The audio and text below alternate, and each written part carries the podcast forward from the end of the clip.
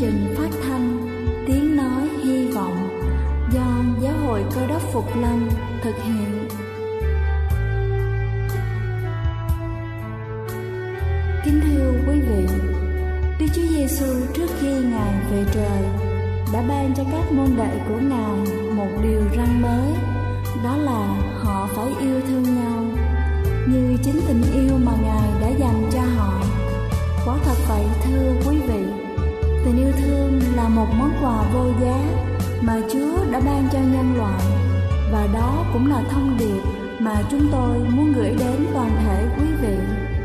Nếu quý vị muốn tìm hiểu thêm về chương trình, về niềm tin hoặc muốn nghiên cứu về lời Chúa, xin quý vị gửi thư về chương trình phát thanh Tiếng Nói Hy Vọng, địa chỉ 224 Phan Đăng Lưu, phường 3, quận Phú Nhuận, thành phố Hồ Chí Minh hoặc gửi email cho chúng tôi theo địa chỉ tiếng nói hy vọng amogmail.com.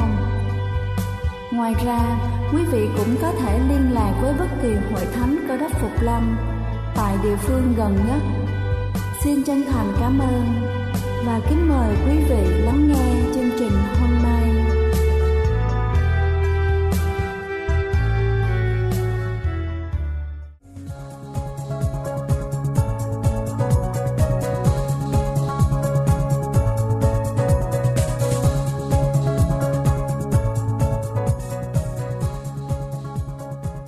Chào quý vị khán giả của chương trình phát thanh tiếng nói hy vọng. Trong loạt bài lời sống hàng ngày hôm nay, tôi xin được gửi đến quý vị câu chuyện Tiền cơm 20 năm. Vào một ngày nọ, sau khi hết giờ lên lớp và trở về văn phòng, bác bảo vệ chạy đến và đưa cho tôi một số tiền cùng với hóa đơn thanh toán. Số tiền ấy tương đương với cả chục triệu đồng, tiền nợ của gia đình tôi. Tôi bần thần hết nửa ngày. Thật kỳ lạ, tôi không tài nào nhớ được tôi đã cho ai mượn số tiền lớn đến thế. Nhìn vào chỗ ký tên người gửi, thấy đề là cậu bé ăn xin của 20 năm trước. Mọi ký ức ùa về trong phút chốc. Tôi tự hỏi, chẳng lẽ đích thị là cậu bé ăn mày năm đó sao? Hồi tưởng lại 20 năm trước, lúc ấy mẹ tôi vẫn còn đang là người bán cơm hộp cho học sinh ở cổng một ngôi trường. Bà thấy học sinh, những đứa bé rất khổ và tội nghiệp nên luôn làm những hộp cơm ngon hơn và chỉ bán với giá rẻ bèo. Vì thế học sinh đến mua cơm ngày một đông đúc. Tôi lúc đó chỉ vừa mới tốt nghiệp đại học, trong lúc rảnh rỗi, trời phân công tác, tôi ra phụ mẹ đứng bán cơm. Trong một lần đang mãi phục vụ cho những em học sinh, ngay tầm chúng tôi tan học, tôi bỗng cảm thấy dường như có ai đó đi ngang qua đụng phải mình. Một cậu bé đáng chừng 10 tuổi, trên người mặc quần áo mỏng manh, rách te tua, trong khi lúc ấy trời đã bắt đầu vào đông, lạnh tê tái. Dường như đã rất quen thuộc, mẹ tôi ngay lập tức mỉm cười và đưa cho cậu bé một hộp cơm. Không đợi tôi nhắc nhở, cậu bé vội vàng giật lấy hộp cơm, sau đó ném một tờ tiền vào thùng và chạy mất. Một cậu học sinh đứng bên cạnh tức giận, thằng ăn mày này toàn đi lừa cơm, rất nhiều lần đều như vậy. Nếu lần sau còn như thế thì phải dạy cho nó một trận. Tôi ngạc nhiên kiểm tra lại hộp tiền thì thấy quả thật cậu bé chỉ đưa một tờ 200 đồng. Khi tôi bảo với mẹ là bà tại sao lại sơ ý như thế, bà nói với tôi, mẹ biết mỗi lần thằng bé chỉ bỏ vào đó một tờ 200 đồng, chỉ có điều là ta cũng nên giữ đạo nghĩa. Đứa bé này đã mất cha lẫn mẹ, rất đáng thương, mẹ cũng chỉ có thể giúp nó đến như vậy. Tôi phản bác lại, mẹ thật quá hồ đồ, đây mà lại giúp cậu ta sao? Nhưng tôi chưa kịp phân biện gì hết, thì mẹ đã mắng và bảo tôi thôi đi. Tôi ý thức được rằng dù có nói gì cũng vô dụng, thế là tôi đột nhiên lóe ra một suy nghĩ, tôi phải xử lý thật tốt chuyện này mới được. Hôm sau đó cậu bé xin ăn vẫn tới như thường, cậu ta vẫn trực được giành lấy hộp cơm như những lần trước, điệu bộ rất vội vàng và chuẩn bị ném tiền vào thùng. Ngay lúc đó, tôi bất thình lình nắm tay cậu, tờ 200 rơi xuống đất. Lúc đó tất cả mọi người đều quay lại nhìn, Điều đó khiến cậu bé vô cùng bối rối, cả xấu hổ và dường như chỉ chực khóc. Tôi nhìn cậu bé vừa cười vừa nói, mua như vậy thì không đủ ăn đâu, em cứ lấy cơm đi, phần còn thiếu sau này hãy trả. Nói xong tôi buông tay cậu bé ra, cậu bé đứng nhìn tôi ánh mắt sợ hãi cầm hộp cơm, đáy mắt ánh lên vẻ nghi hoặc. Tôi lại nói với cậu, đi đi, anh biết rõ em nhất định sẽ trả, nhớ nhé, sau này phải trả cả vốn lẫn lời. Cậu bé suy nghĩ khá lâu, rồi sau đó im lặng quay đi, bước đi từng bước một. Cậu không còn chạy hấp ha hấp hải như trước. Kể từ sau đó, cậu vẫn thường xuyên đến quán của mẹ tôi và để lại 200 đồng. Đang đắm chìm trong dòng ký ức thì bác bảo vệ lại vội vã chạy vào. Tôi quên còn một phong bì nữa. Tôi vội vội vàng vàng mở nó ra xem, trong phong bì viết rằng Tôi cuối cùng cũng đã tìm được địa chỉ nhà anh. Suốt bao năm tìm kiếm, tôi mới có thể đem trả lại số tiền, mới có thể hoàn trả được ân tình 20 năm trước. Lúc đó tôi đang lang thang khắp nơi, thường xuyên chịu đói rét. Một lần tới cổng trường, giả vờ mua hộp cơm, tôi đã ném thử tờ 200 đồng vào hộp, rồi nói xin mua cơm. Lúc đó tôi nghĩ, dù có phát hiện đi nữa, thì dì bán cơm cũng rất hiền lành, sẽ không phạt tôi. Nhưng dì cũng không phát hiện ra, tủm tỉm cười rồi đưa tôi hộp cơm. Sau đó tôi bắt đầu dựa vào thủ đoạn và mánh khóe để có được bữa cơm hàng ngày. Tôi cảm thấy người tốt trong xã hội đều rất dễ bị lừa. Tôi thường xuyên nói dối và trộm đồ trong hành lang, còn định trộm cả trong cửa hàng nữa. Lần đó khi tôi bị anh tóm lấy, tôi đã nghĩ mình như vậy là xong, bị đánh rồi. Nhưng tôi đã không phải chịu trận đòn nào mà lại còn được anh thả đi. Những lời nói của anh đã bảo vệ danh dự cho tôi, khơi dậy trong tôi mong muốn làm người tốt thật sự. Trong những năm sau này, mỗi khi nhớ đến ánh mắt của anh, tôi lại có thể tránh xa những điều xấu. Và dù phải tìm kiếm khắp nơi, dù phải đi bao xa, mất bao nhiêu thời gian, tôi vẫn muốn hoàn thành lời hẹn ước cũ. Và thay đổi của cậu cuối cùng cũng đã được đền đáp xứng đáng. Một ngày nọ khi nhìn thấy tôi ngồi co ro vì giá rét, một người phụ nữ đã trở về nhà mang cho tôi mấy chiếc áo. Sau đó tôi phát hiện ra trong túi áo có rất nhiều tiền. Lúc đó tôi đã rất đói, rất muốn giữ lại số tiền này, nhưng ánh mắt của anh cứ hiện lên làm tôi thay đổi ý nghĩ. Tôi phải mất cả ngày mới tìm ra được nhà của người phụ nữ nọ. Hai vợ chồng họ rất ngạc nhiên khi thấy tôi mang số tiền tới trả. Họ khóc nức nở, ôm tôi vào lòng, rồi liên tục nói với tôi rằng tôi là một đứa trẻ tốt. Khi đó con gái của hai vợ chồng vừa mới bị bệnh và qua đời, tôi may mắn trở thành con nuôi của họ. Cuộc sống từ đó trở nên tốt đẹp hơn, tôi được cha mẹ nuôi, thương yêu hết mực, được đi học, giờ tôi đã trở thành một giáo viên. Quả thực, đúng là cậu bé đó, một niềm vui, ấm áp, lan tỏa, tôi chợt thấy thật là may mắn vì đã không vô tình hủy hoại một con người. Cậu bé ăn mày năm xưa đã học được đức tính thành thật ngay thẳng, vì vậy đã vô tình gặp được một gia đình tốt.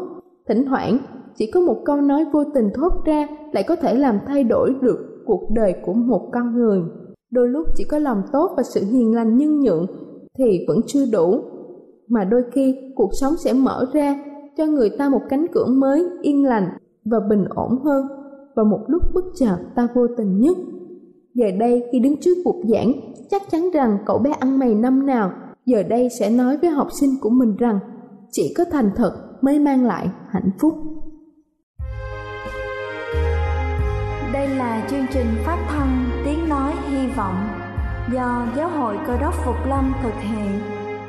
Nếu quý vị muốn tìm hiểu về chương trình hay muốn nghiên cứu thêm về lời Chúa, xin quý vị gửi thư về chương trình phát thanh Tiếng Nói Hy Vọng, địa chỉ 224 Phan Đăng Lưu, phường 3, quận Phú Nhuận, thành phố Hồ Chí Minh hoặc gửi email cho chúng tôi theo địa chỉ tiếng nói hy vọng gmail.com Ngoài ra, quý vị cũng có thể liên lạc với bất kỳ hội thánh cơ đốc Phục Lâm tại địa phương gần nhất. Xin chân thành cảm ơn và kính mời quý vị tiếp tục lắng nghe chương trình hôm nay.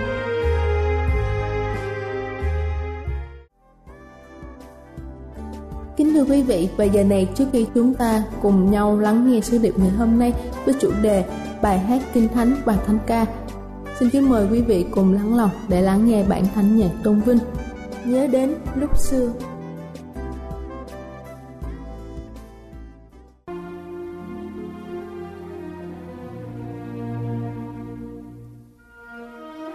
thank you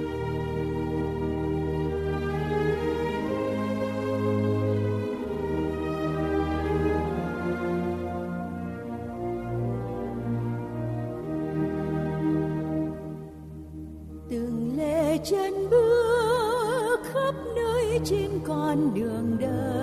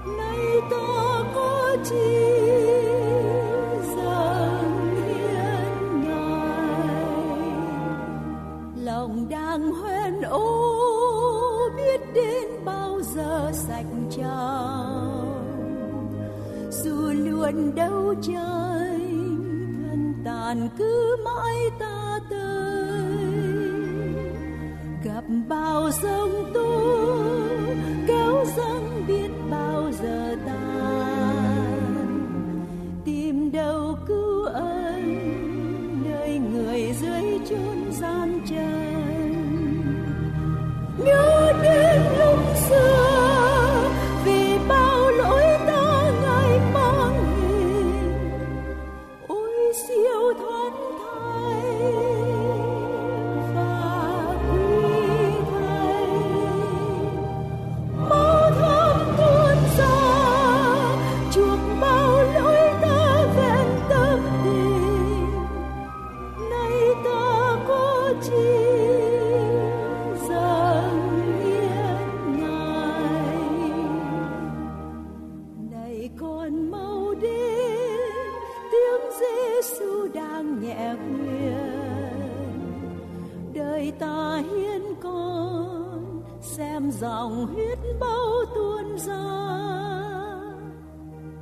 chuộc bao tội ác, chết thay con như đã tuyên. Đừng nên nhớ nhớ, mau đều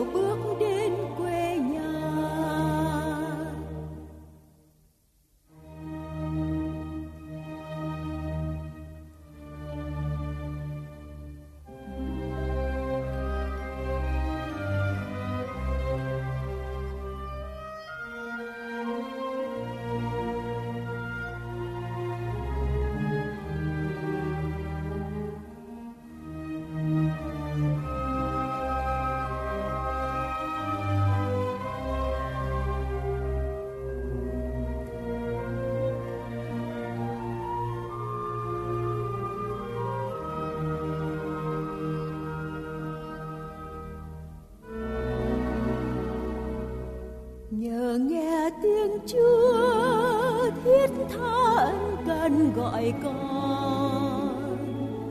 Nguyện đem hiến thân, linh hồn kiếp sống mong manh niềm vui thanh thoát, tỏa ra trang hoa lòng con. Nhờ ơn giáng sinh, con được chúa hóa trong lòng.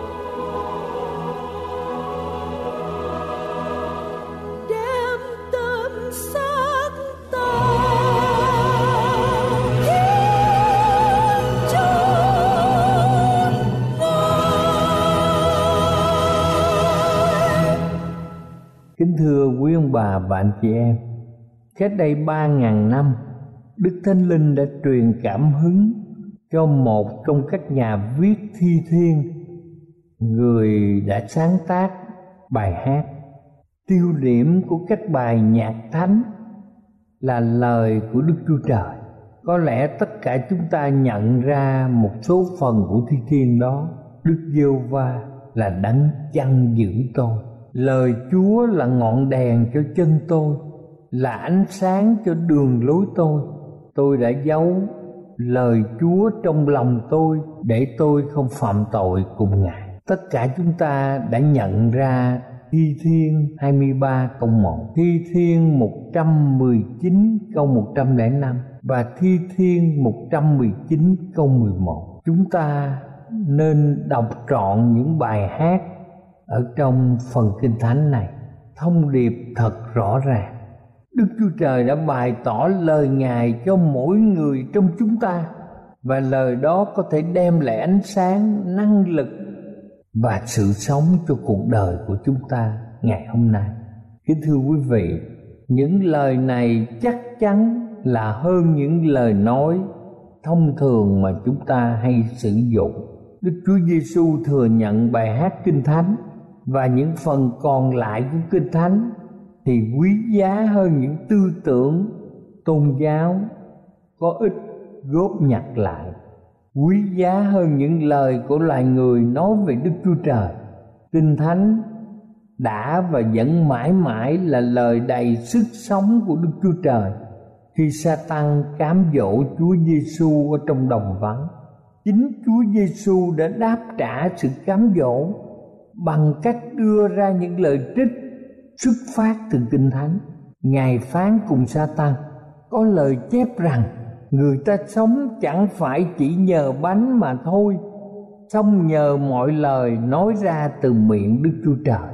Trong sách Matthew đoạn 4 câu 4 và những lời này trích từ sách Phục truyền đoạn 8 câu 3 ở trong kinh thánh cụ ước làm thế nào mà chúng ta chấp nhận lời đó phát xuất từ miệng đức chúa trời? Nhờ lời nói và bài viết chứng thực của các tiên tri được sự cảm động bởi thánh linh. Sứ đồ phia rơ đã làm chứng rõ ràng trong hai phia rơ đoạn 1 câu 19 đến câu 21 chúng tôi càng tin lời các đấng tiên tri chắc chắn hơn. Anh em nên chú ý lời đó như cái đèn soi sáng trong nơi tối tăm.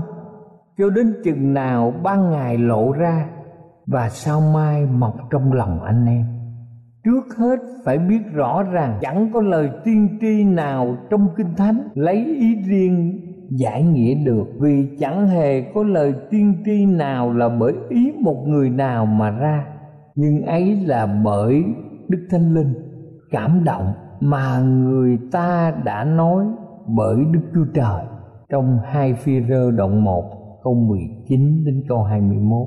Khi Đức Chúa Trời kêu gọi Jeremy làm tiên tri, ông biết thưa với Chúa rằng ôi hỡi Chúa giê va này tôi chẳng biết nói chi vì tôi là con trẻ nhưng Chúa lại phán chớ nói tôi là con trẻ vì ngươi sẽ đi khắp nơi nào ta sai ngươi đi và sẽ nói mọi điều ta truyền cho nó. Sách Jeremy đoạn 1 câu 6 và câu 7 và trong sách Jeremy đoạn 1 câu 9 chúng ta biết Chúa chạm tay vào miệng ông và nói, này, ta đã đặt những lời ta trong miệng ngươi. Như vậy chúng ta thấy rõ ràng rằng lời Chúa chính là vũ khí phòng thủ quan trọng nhất. Lời Chúa là vũ khí phòng thủ để chống lại kẻ thù trong thiện và ác đấu tranh. Sau khi chịu phép bắt tem, Chúa Giêsu đi vào đồng vắng. Ta tăng thấy lúc Chúa cầu nguyện một mình nơi vắng vẻ, đây là cơ hội tốt để tấn công Ngài Chúa Giêsu đã dùng kinh thánh để đáp trả từng cám dỗ một của Satan. Làm thế nào Ngài làm được điều đó? Có phải Ngài giấu sẵn một hay là hai cuốn kinh thánh bằng da dưới áo tròn của Ngài hay không? Không phải như vậy. Chúa Giêsu tin kinh thánh chính là lời của Đức Chúa Trời vì thế ngài đã giấu lời chúa trong lòng ngài ngài dành thời giờ đã học thuộc và làm những lời này dầm thấm ở trong bản chất ngài, ở trong tư tưởng ngài vì thế khi kẻ thù tấn công Chúa Giêsu đã có vũ khí phòng thủ chống lại Satan. Trong sách Epheso đoạn 6 câu 17 cho chúng ta biết rằng Ngài dùng gươm của Đức Thánh Linh là lời Đức Chúa Trời. Kính thưa quý ông bà chị em, tại sao Kinh Thánh lại là vũ khí phòng thủ hiệu quả nhất chống lại những kẻ thù? Bởi vì sa tăng là kẻ nói dối, nhưng lời Chúa lại là lẽ thật. Vì thế khi sa tăng nói với mọi người rằng ngươi là một tội nhân, ngươi đã thua rồi rồi chắc chắn ngươi sẽ bị bỏ và bị chết đời đời nhưng lời Chúa hướng tất cả chúng ta đến với Chúa Giêsu và niềm tin vào sự chiến thắng sự sống đời đời ở trong một văn đồng một câu chính viết rằng, còn nếu chúng ta xưng tội mình, thì ngài là thành tính công bình để tha tội cho chúng ta và làm cho chúng ta sạch mọi điều gian ác. Khi sa tăng cố tình dọa giảm khiến lòng chúng ta đầy sợ hãi, lời chúa lại hướng chúng ta đến với chúa giêsu là đấng luôn nói thật với mọi người trong Khải Quyền đoạn 1 câu 17 và 18 viết rằng, Đừng sợ chi, Ta là đấng trước hết, Và là đấng sau cùng, là đấng sống, ta đã chết. Thì nay ta sống đời đời, cầm chìa khóa của sự chết và âm phụ. Không có ai ở trong 7 tỷ người ở trên trái đất này phát biểu, ta là đấng sau cùng, là đấng sống, ta đã chết kìa nay ta sống đời đời cầm chìa khóa của sự chết và âm phủ. Chỉ có đức chúa giêsu ngài phát biểu lời này. Vì ngài chính là đức chúa trời toàn năng. Vào một ngày khi sa tăng cố tìm cách áp đảo tất cả chúng ta bằng những gánh nặng cuộc đời, thì lời Chúa lại hướng mọi người trong chúng ta đến với Chúa Giêsu là đấng nói thật với chúng ta. Trong Ma-thơ đoạn 11 câu 28 Hỡi như kẻ mệt mỏi và gánh nặng, Hãy đến cùng ta Ta sẽ cho các ngươi được yên nghỉ. Thưa quý ông bà chị em, chúa muốn tất cả chúng ta kinh nghiệm được sức mạnh, tái tạo của lời chúa đối với cuộc đời chúng ta. Đây là ba cách thiết thực giúp cho mỗi người chúng ta đầy ắp lời chúa. Phương pháp thứ nhất chúng ta thấy mưa rơi. Khi mà mưa nặng hạt, thì những hạt nước sẽ dầm thấm được tất cả khu vực mảnh đất bị mưa. Do đó chúng ta cần phải đọc kinh thánh và bài học sa bát mỗi ngày. Khi lòng chúng ta dầm thấm lời chúa vào tâm trí mình, thì mỗi người trong chúng ta sẽ chắc chắn hiểu được rằng đức thánh linh ghi khắc lời ngài vào trong trí nhớ chúng ta. Chúng ta có thể xem ở trong sách văn đoạn 14 câu 26 ở nhà của mình. Rồi chúng ta phải thực hiện cách ký nữa. Chúng ta có thể làm thẻ các cái câu gốc. Chúng ta chọn những câu hay trong đoạn kinh thánh cần ghi nhớ. Chúng ta viết trọn câu vào các thẻ, bất cứ đi đâu. Chúng ta hãy đem thẻ hoặc làm miếng giấy này có câu gốc theo mình và thường xuyên chú tâm đọc đi đọc lại, chúng ta sẽ thuộc hãy giấu lời Chúa trong lòng, anh chị em và chúng ta có thể đọc phần kinh thánh, Thi Thiên 119 câu 11 tại nhà của mình. Hãy giấu lời Chúa trong lòng, anh chị em qua những tờ giấy nhỏ, ghi câu gốc theo bên mình. Chúng ta chủ tâm đọc và chắc chắn chúng ta sẽ thuộc những câu gốc quý báu này. Khi cần thì những câu gốc này sẽ hiện trong trí óc chúng ta, khiến chúng ta có sự suy nghĩ một cách chính đáng. Phương cách thứ ba, chúng ta nhớ các bài hát kinh thánh. Chúng ta tập các bài hát kinh thánh có sẵn. Những bài hát có nguyên văn là những câu ở trong kinh thánh, đặt nhạc để dễ hát hoặc là ở trong thánh ca Chúa Giêsu đã dùng bài hát, kinh thánh như là một phương tiện để giấu lời Đức Chúa Trời ở trong lòng Ngài. Khi anh chị em hát bài ca kinh thánh trong giờ thờ phượng, hay là trong giờ gia đình lễ bái, hoặc trong giờ sinh hoạt hàng ngày của mình, lời chúa ghi khắc sâu ở trong tâm trí chúng ta sau đó lời chúa sẽ chia sẻ cho những người chung quanh. Kính thưa quý ông bà chị em, nhiều người đã nhờ lời chúa và những dòng ở trong thánh ca cơ đốc. Họ có kinh nghiệm được sự tái tạo bằng sức mạnh của lời chúa và cuộc đời họ biến đổi với đức thánh linh. Như vậy lời của chúa là một vũ khí phòng vệ chắc chắn nhất để chống lại kẻ thù trong trận chiến thiện và ác đấu tranh Ngày hôm nay chúng ta cần sức mạnh lời Chúa hơn bao giờ hết Trong sách Khải quyền đoạn 12 câu 12 viết rằng, Ma quỷ biết thì giờ mình còn chẳng bao nhiêu, Nên giận hoảng mà đến cùng các ngươi Cho nên, kính thưa quý ông bà chị em, Không còn bao lâu nữa là đến lúc mình. Đức Chúa Giêsu phục lâm, Ngài sẽ trở lại trái đất chúng ta. Ngài chờ đợi để chúng ta được biến hóa và cất lên không trung để gặp Ngài và cùng đi với Ngài về thiên đàng. Kính thưa quý ông bà chị em, để được sống đời đời, tất cả chúng ta phải dành thời giờ đọc kinh thánh, phải dành thời giờ nghiên cứu lời hằng sống của Chúa hãy dành thời giờ để giấu lời Chúa trong lòng của mình, thuộc những câu gốc quan trọng và những bài thánh ca. Những lời trong bài thánh ca sẽ giúp cho chúng ta những tư tưởng quan trọng để chúng ta vượt khó, để chúng ta có những tư tưởng để chúng ta thực hiện những hành động thánh khiết sách thi thiên 119 câu 154 viết rằng, hãy khiến tôi được sống tùy theo lời Chúa chúng ta mỗi người sẽ kinh nghiệm được quyền năng tái tạo trong đời sống của mỗi chúng ta cầu Chúa ở cùng quý bà và anh chị em. Amen.